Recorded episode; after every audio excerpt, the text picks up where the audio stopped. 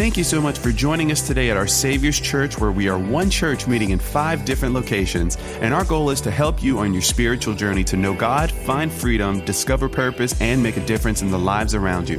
If you'd like to learn more about Our Savior's Church or how to get involved, visit us online at oursaviorschurch.com.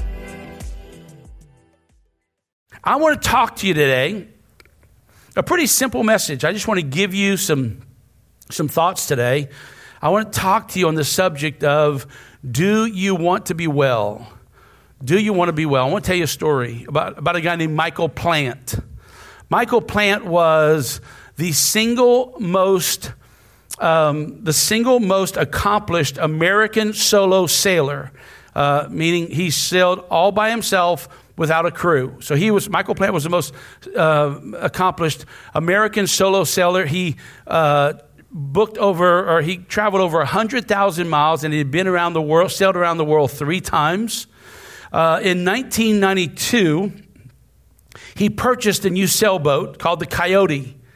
The Coyote was a high-tech sailboat, had all the latest features, and it was state-of-the-art. And it was docked in the New York harbor. And upon purchasing it, he immediately entered it into a race that was to begin in France 32 days later. And he began his trek from New York to France. And 11 days into his journey, remember, the most accomplished American solo sailor in one of the most state-of-the-art sailboats goes missing, and no one can find him or contact him. They tried to contact him through means of technology. That didn't work. They began to do flyovers. They could not find him. And 32 days later, on the same day the race was supposed to start in France, a cargo ship found him. The Coyote was upside down.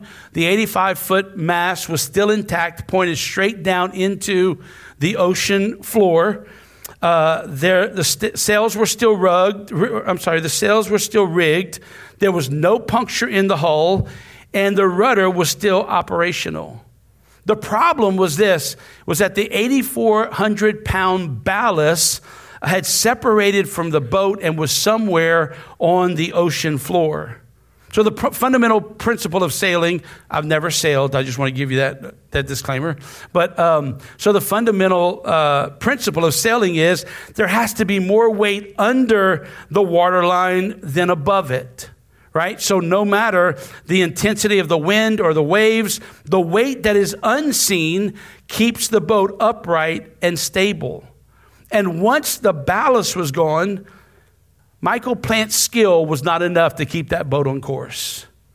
Once the ballast was gone, the Coyote's high-tech features weren't enough to keep that boat on course. It literally had no chance of survival. And what a ballast is to a sailboat is what a healthy soul is to a person, right?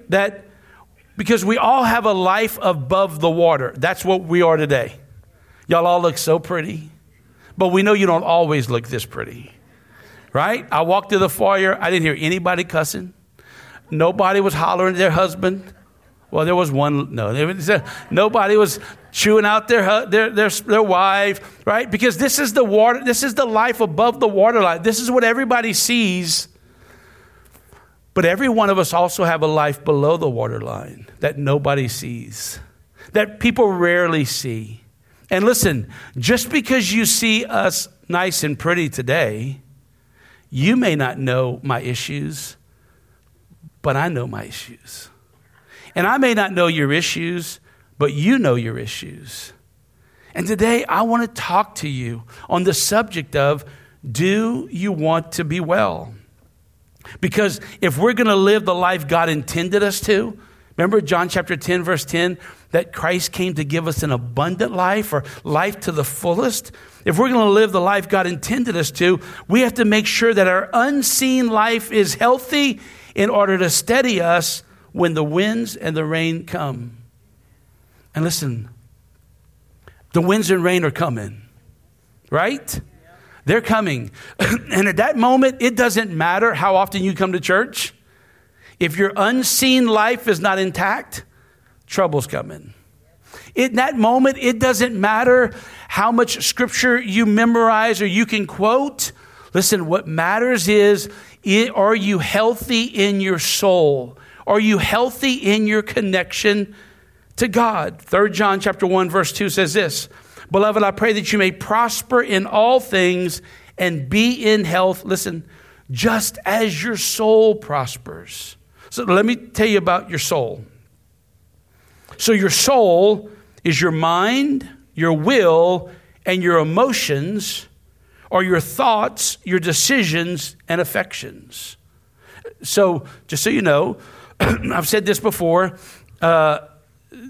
God, we believe in the Trinity, God the Father, God the Son, and God the Holy Spirit. In the book of Genesis, God said to the Son and the Holy Spirit, "Let us make man in our own image." And so he created us as triune beings. There's three parts to each one of us. There's our body, there's our soul, again, which is our mind, our will, and our emotions. And then there's our spirit. Our spirit is what connects to God. Your spirit came alive when you said yes to Jesus, right? So there's three parts of us. But 3 John chapter 1, verse 2 said, "I would that you would prosper and be in health just as your soul prospers." You know what he's saying? I want your physical health and your physical prosperity to be in tandem with your spiritual health, right? Because if you prosper, but your soul's not intact, it could lead to disaster. How many of us know people who became very wealthy or really blessed, but it led them down a road that God never intended them to go down, right? And so he says he wants us to prosper and be in health, but just as our soul prospers, just as our mind, our will, our emotions, our thoughts, our decisions, and our affections prosper. In counseling, I always remind people, healthy people tend to make healthier decisions. Healthy people have a better chance of making a healthy marriage.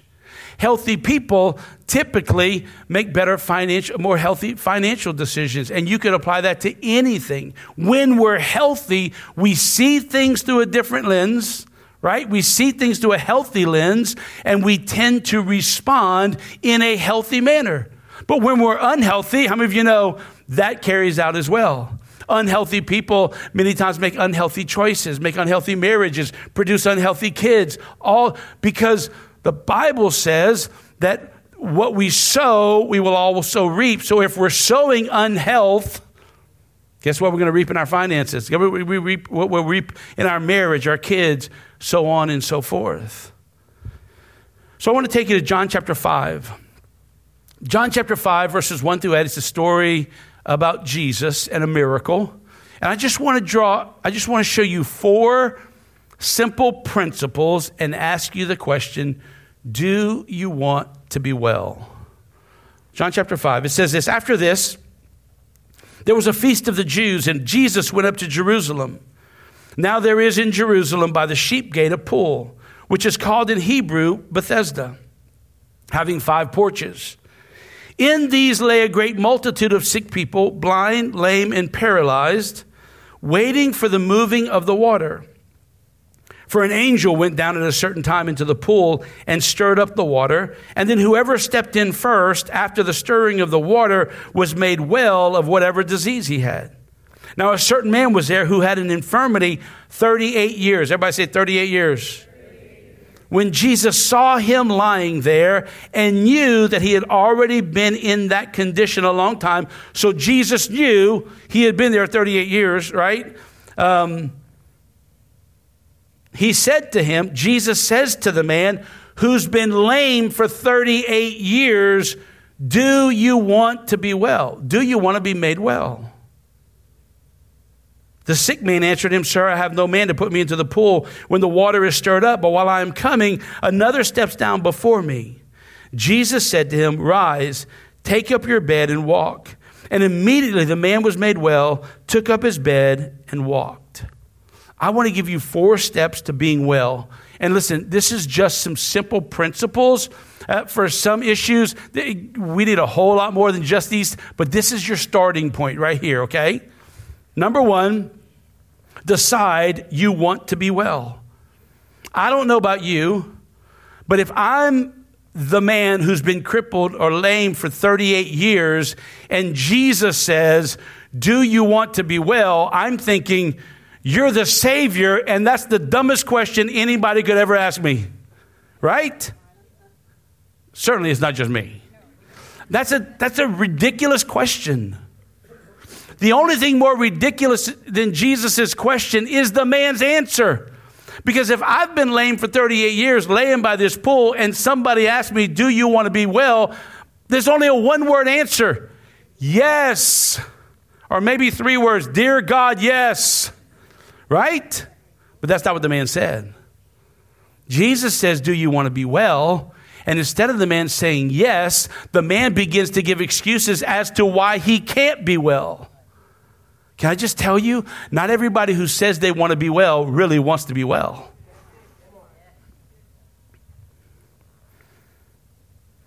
And I think Jesus is asking us today, do you want to be well? Now, let me just say this.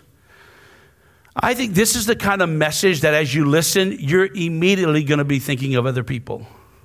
Man, if my wife would hear that, oh, Lord, dear God, does she need to be well? Right?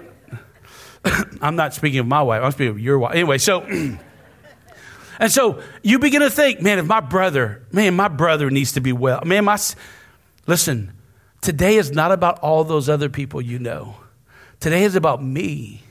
And today is about you. Today is, where do you need to be well? Where do you need to be healthier? Is it in your body? Is it in your temper? Is it in your unhealthy habits? Is it in your marriage? Is it with your kids? I don't know where you need to be made well, but I think that every one of us in this room could say, there's an area of my life where it would be to my benefit and the benefit of those around me if I was well. So don't think about everybody else. Think about yourself. Take inventory of yourself.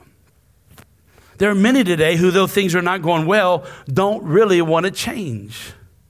There's a certain comfort, security, and familiarity to their misery.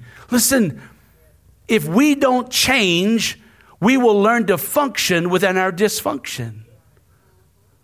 And I think we all know people like that, right? Who have been the same way year after year after year after year, and now it's just become who they are, and they've learned to function in their dysfunction. We don't have a dog at our house because Tara doesn't like dogs.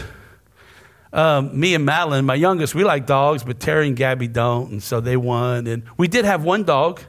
We got one dog about 3 years ago, but it was demon-possessed. And I'm telling you, this dog was about this size and it could eat a sofa. No, I'm not serious. I know you don't believe me. It's true. I mean, this thing was like, if you come to our house, well, we sold our house and now we're living in an apartment. But if you come to our apartment, on the bottoms of our chairs, he ate the rungs on the bottom of our chairs. It will tell you, there was a demon there. But you know how it is. You take your dog to the groomer, right? And you pay somebody more money than your dog's worth to bathe them. I don't even pay people to bathe my kids, much less my dog, right? So, you pick up your dog from the groomer, and man, that dog, Fluffy, smells so good. They put perfume, and they put that little bandana. He's cute and all that. And then you take him at home, and he starts scratching at the back door. You let him out, and he goes and rolls in something that stinks. I just paid for you to smell good. Now you stink.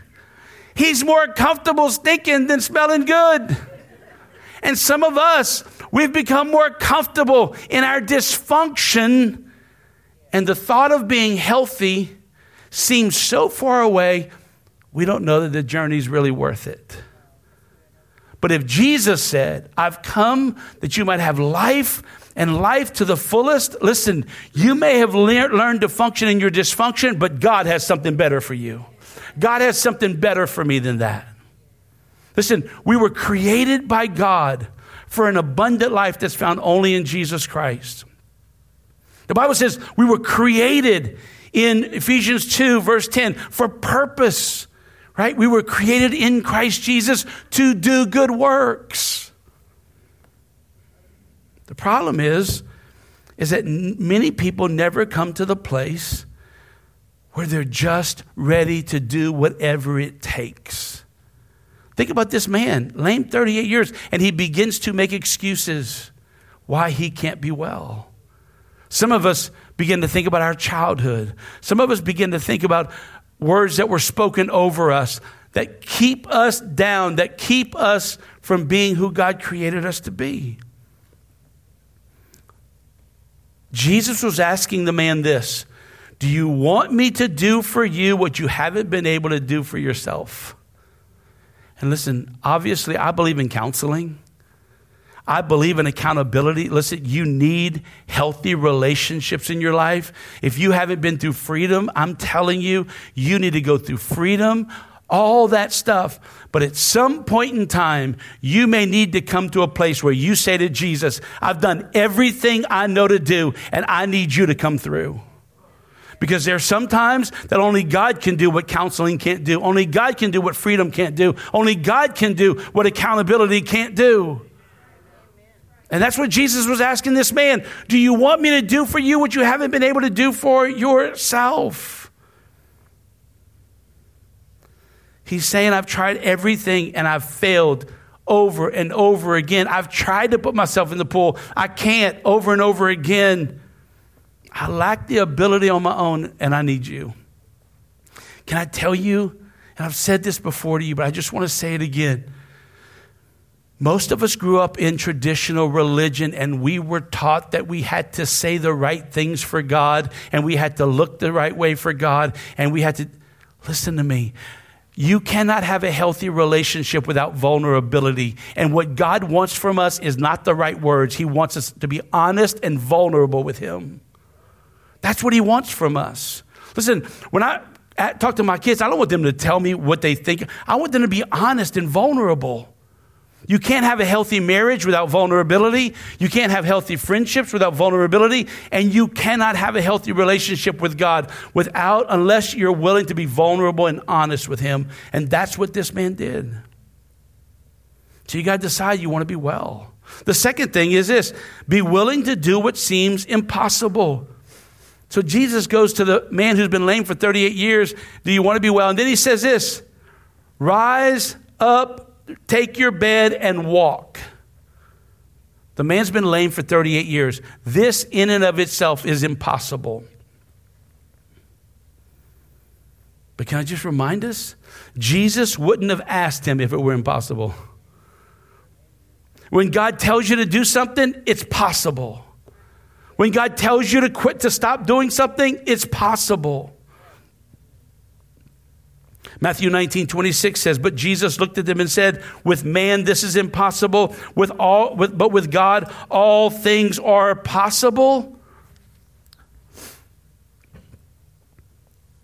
Listen, if God's put it in your heart, if God's called you to it, you can do it with the power of God as your help. The calling of God is the enabling of God. When Jesus said, get up and walk, he was enabling him with the miracle working power of Christ to do what he has not been able to do for 38 years. Psalm 37:4 says this, it's not on your screen, but it says that God gives us the desire of our heart. That doesn't mean God gives us everything we want. No, that means that God puts desires in us. And that when God puts a desire in us, many times to be healthy, to be whole, to deepen our relationship with him, when God puts a desire in us, don't quit believing until you see it come to pass. Don't give up. Because if God put it in your heart, he put the desires in your heart, then it's possible. It may take time. It may take work. It may take effort. But if he put the desire in you, it's possible. I don't know if I've ever told this story. I told it last service.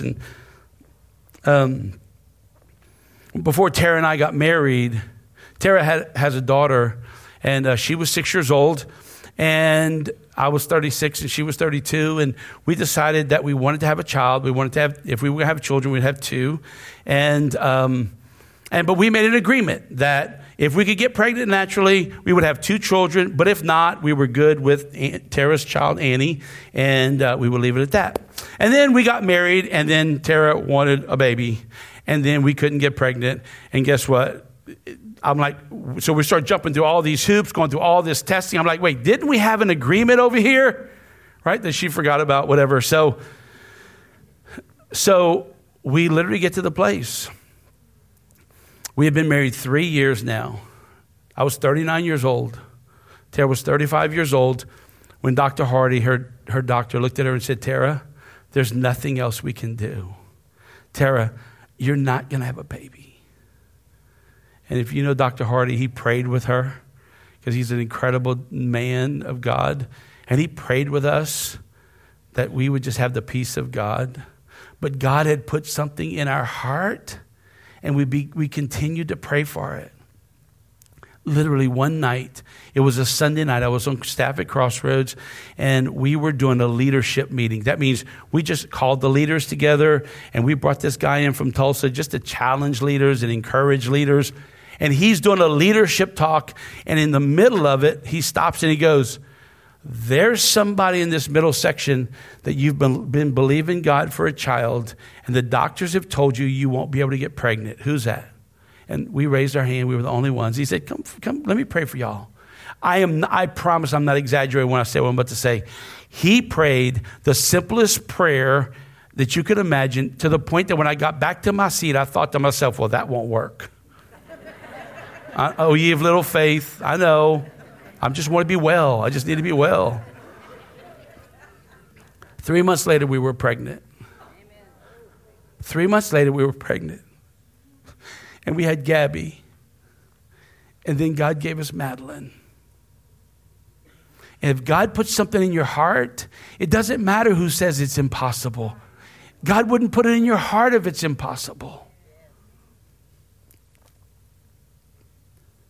There was a couple in our first service who, I didn't share this in first service, but that was believing God for a child. And I told them our story and prayed with them. And today they're pregnant, and they've been pregnant now for a while. And we're just believing God for a healthy baby.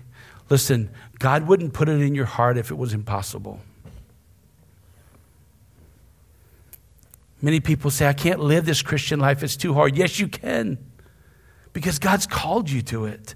I can't be free from this thing I'm dealing with. Yes, you can, because God said you could. The real question is not, can I be free? The question is, do you want to be free? Do you want to be well? Number three, remove all possibility of a relapse. Remove all possibility of a relapse. Listen, Jesus looks in the man and says, do you want to be well? Then he says, rise, take up your bed and walk. And then again, he says, pick up your mat. You know what he's saying? He's saying this.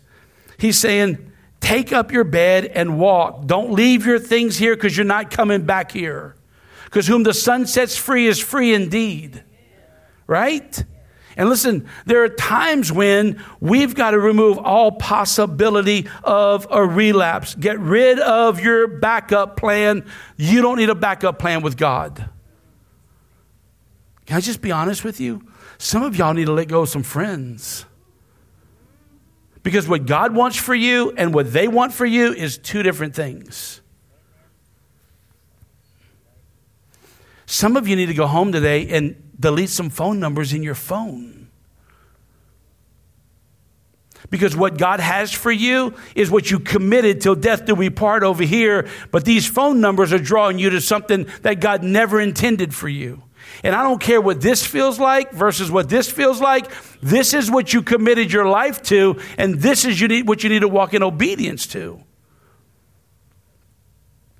You need to get rid of the possibility of a relapse. The problem with many believers is they've never really made that break, and thus never made the commitment to Christ that they need to. They're dragging all their junk around with them. Listen, let it go. What God has for us is so much bigger than what we walked away from. And let me just say this. The further we get from a situation, the easier it is to forget how bad it was. Let me say that again. The further we get from a situation, the easier it is to forget how bad it was. I was counseling a couple last week. And this couple was married, I think, for about 13 years. And they got a divorce. And they didn't see each other for 4 years. And then recently, they both end up at the same wedding and the same wedding reception. And they reconnect. And they start talking. And they want to get married again. So they make an appointment with me. I sit down with them. And I ask them this question. Tell me why y'all got a divorce. And they start telling me this terrible story. And then I go, well, tell me what y'all did to fix that. Well, we haven't seen each other in 4 years. We didn't fix that. I said, well, if it was that bad and nothing got fixed, guess what you're remarrying into? The same thing. Let me tell you why I tell you that. Because some of you have been saved. Some of you gave your heart to Christ years ago, but there's something back there that looks appealing because it's been so long you forgot how bad it was and how stuck you were and how dependent upon that thing or that person you were. And listen, you need to leave that stuff in the past. Leave it in the past. Luke chapter 9, verse 62 says this. Jesus replied, "No one who puts his hand to the plow and looks back is fit for service in the kingdom of God." I just want to ask you this question. When you think about your life, what unhealthy thing keeps resurfacing? What unhealthy thing keeps resurfacing? Who keeps resurfacing? What addiction keeps resurfacing? What issue keeps resurfacing? Whatever it is. Because whatever it keeps resurfacing is what you need to deal with in order to be well. Last thing for you. Number 4, expect God's power to enable you to remain well. Jesus said to the man, "Get up and walk." You know what he was saying? I'm not going to carry you. You put forth the effort and I'll work the miracle. I've told you you can. Now begin to take some steps. And as you take steps of obedience, I will meet you and I will help you.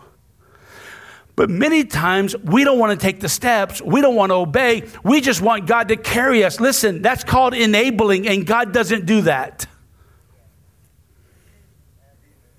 Okay, you may not agree, but that's what I think. So, think about it. Go to John chapter 6. There's 5,000 men plus women and children. Theologians say probably about 15,000 people. And they're hungry. They were probably Cajun. And all they have is the little boy's lunch, the loaves and the fish. And Jesus, this is a great, great point. Don't miss this. The Bible says Jesus took what wasn't enough and gave thanks for it. He gave thanks for what wasn't enough. You know why? Because his eyes weren't on what was enough. His eyes were on who is always enough.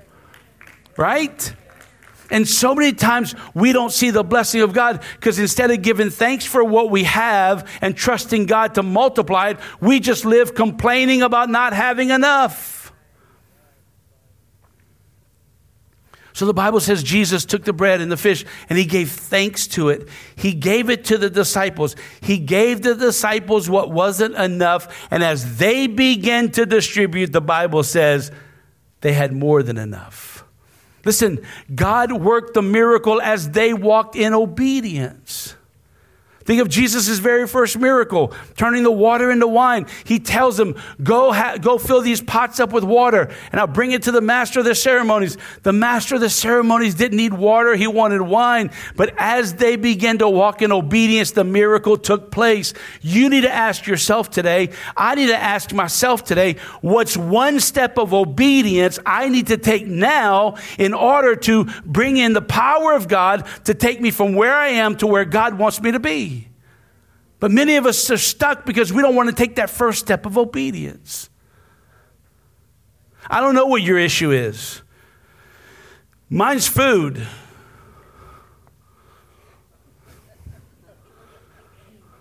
Right? But what happens is, the other day, Tara sat down. She goes, David, I really need you to get healthy. Tara, I've been to the gym. She goes, David, you go to the gym once and you don't go back. I know, but I went that one time. I don't know how you look at it. When I look for a gym, I go look at the snacks in the vending machine. That, Tara's like, what are you going to the gym all those quarters for? Baby, it's a workout plan. Just trust me. Just trust me. Listen, so tomorrow I'm starting a new journey for my health, right? And I don't want to. I don't want to. Listen, people come to my office and they talk about addiction. I've never touched a drug in my life. I didn't taste alcohol until I was 30, and it didn't do anything for me. Now, Mesh's Donuts, that's a whole different thing. And that makes sense. Right?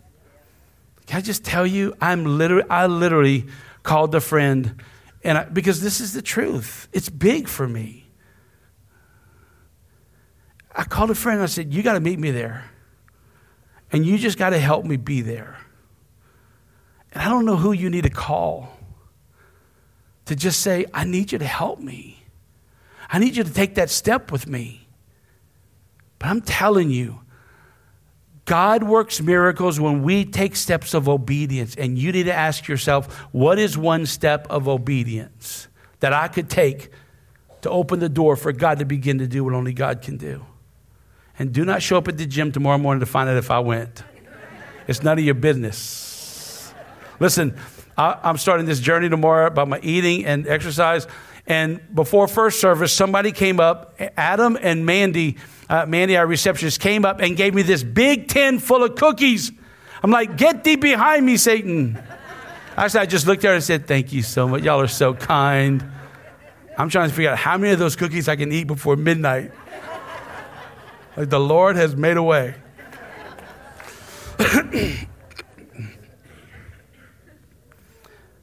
Galatians 5:16, but I say walk by the Spirit, take steps, right? God doesn't orchestrate leaps. He orchestrates steps. The steps of a righteous person are the Lord. Walk by the Spirit and you will not gratify the desires of the flesh. It's a continuous thing we do day by day. So let me just wrap up and give you these few questions. I think if you were going to meet me at the gym tomorrow morning, you would give me some things to think through. So I just want to give you some things to think through as to why you're not healthy, right? As to why there's an area of your life that you're not healthy, and I just want to walk you through these, and then we'll wrap up. Number one, I want to ask you this question. Have you turned from your sin? Because when you came to Christ, the Bible says you became a new creation and old things are passed away and all things have become new. But if you continue in what God delivered you from, God wants to deliver you from, then you got to ask yourself, maybe that's my first step. Maybe there's something, even though I love Jesus and I'm in church and I want to serve God, there's an area of my life that I know that I've never really quit. Have you turned from your sin? Psalm 66:18. If I had cherished iniquity in my heart, the Lord would not have listened. And so maybe you're crying out to God for help, but yet there's some sin in your life that's keeping you from receiving what God has for you. Next question I would ask you is this. Do you study and memorize Scripture? David said in Psalms 119:11, I have stored up your word in my heart that I might not sin against you. Listen, if you're dealing with repetitive sin, I would just say this. Get some little index cards and do a Google search for scriptures about freedom and start to memorize those verses of Scripture. David said, I put God's word in my heart so that I wouldn't sin against him. Right? Start putting some good stuff in you that's going to produce the fruit that you're wanting to bear. Do you have godly relationships in your life? Psalm or Proverbs 27:17, iron sharpens iron and one man sharpens another. Do you have godly relationships in your life? Again, I've got friends that aren't godly that I go to lunch with every week. But that's not who I'm going to for marriage advice. That's not who I'm going to for wisdom or for direction, right? Do you have godly relationships in your life? People who love you enough and are strong enough to be honest with you. Ask yourself that question. The next one is this. Have you been baptized in water? Acts 2:38, Peter replied, repent and be baptized. Listen, water baptism is not essential for salvation. But if Scripture says repent and be baptized and you haven't, it may indicate a heart that is not totally surrendered to God. You know how it is if you have kids. There are times when you tell your kids something and they go, but why do I have to? And sometimes you go, because I said, and I just need you to trust me. Right? And there are times when it may not make sense, but if it's in Scripture, just do what Dad said to do. And again, it's water baptism. You don't have to be water baptized to go to heaven. But the Bible says repent and be baptized. So it may indicate some resistance in you to do whatever God's called you to do. The next one is this. Do you have a prayer life? 1 Thessalonians 5:17-18. Pray without ceasing. In everything give thanks. For this is God's will for you in Christ Jesus. Again, you can't have a healthy marriage without communication. And you can't have a healthy relationship with God without communication. And I think this. And again, some of this goes back to traditional religion, but I think some of us struggle in the area of prayer because we complicate it. We complicate. You don't have to have the right words for God. You just got to be honest. God, I'm struggling today. God, just be honest. Listen to this verse of Scripture. It's not on your screen, but I thought it was important to read. Matthew 6:7 says this, when you pray, do not heap up empty phrases as the Gentiles do, for they think that they will be heard for their many words. It doesn't matter if you pray for 30 minutes or 30 seconds, if you're just sharing your heart with God. And if you begin with 30, it'll become 60, and 60 will become... I'm going to give you a great resource that you can look up. Do a Google search for this. 21 seconds to change your world. 21 seconds to change your world, Church of the Highlands. A guy by the name of Mark Rutland, who served as the president of 3 universities, preached this message. He actually wrote a book, and he's preached this message all over. I always recommend the one at Church of the Highlands because I watched it. And he gives you such a simple concept of prayer. And it's about praying the Lord's Prayer. And he talks about how Jesus said, when you pray, pray like this. But when we left traditional religion, we left the Our Father behind. And he talks about, hey, if you just need to kickstart your prayer life, start there. Just start there. Don't complicate it. Just do something. Just connect with God through prayer. Do you deny yourself? Do you deny yourself? Listen, that thing that you know you need to get rid of, that's keeping you unhealthy, do you give yourself into it or do you deny it? Paul said this in 1 Corinthians 15:31, I die daily. We know that the Bible talks about a thorn in Paul's flesh. The Bible doesn't tell us what it was, but it was something that tripped him up. And what he's saying here is this, I die to my own desires and my own wants daily so that I can be who Christ has called me to be. And lastly, do you keep his commandments? Do Do you keep his commandments? 1 John 2, verses 3 through 6. We know that we have come to know him if we keep his commands. Whoever says, I know him, but does not do what he commands is a liar, and the truth is not in that person. But if anyone obeys his word, love for God is truly made complete in them. This is how we know we are in him. Whoever claims to live in him must live as Jesus did. Today, I don't know what your issue is, but I know that God wants to see you free. I know that God wants to see you healthy. I know just as Jesus said to the man at the pool of Bethesda, he would say to us, do you want to be well? And every one of us have a story in here. And maybe you're sitting there going, but if you just knew my story. Listen, I don't know your story, but I do know a Savior. I do know Jesus. And I know what he delivered me from. And I know what he delivered my dad from and my family from. I know, and I know that he can help you. You just got to decide that you really want to be well. I want to do this very simply. Would you stand to your feet? I'm asking you to bow your heads and close your eyes. I just want to ask you one simple question. If you say today, there's an area in my life that I know I need to deal with if I'm going to be well, just raise your hand and put it right back down. I just want you to just obedience. Yeah. Yep. Put it right back down. All right. So we're going to pray and we're going to pray for that. And I'm going to close in prayer. And I just want to remind you that as you leave today, there will be offering containers at the door if you're wanting to participate in that Florida project. Let's pray. Father, thank you for your word. God, thank you for the truth that's in your word. God, I know that you want every one of us well. I know that you want to take us from where we are to a healthier place. And God, I think that it just begins with a step. It begins with us taking a step. It begins with us calling on your name to just go, God, I'm going to take this step, but I'm really anxious about it. God, it's not easy, and but I'm just asking that as I take this step, that you would meet me where I am and that you would help me. And Father, Lord, we thank you that you said your ear is not deafened that you could not hear, nor is your arm shortened that you could not reach us and touch us and help us.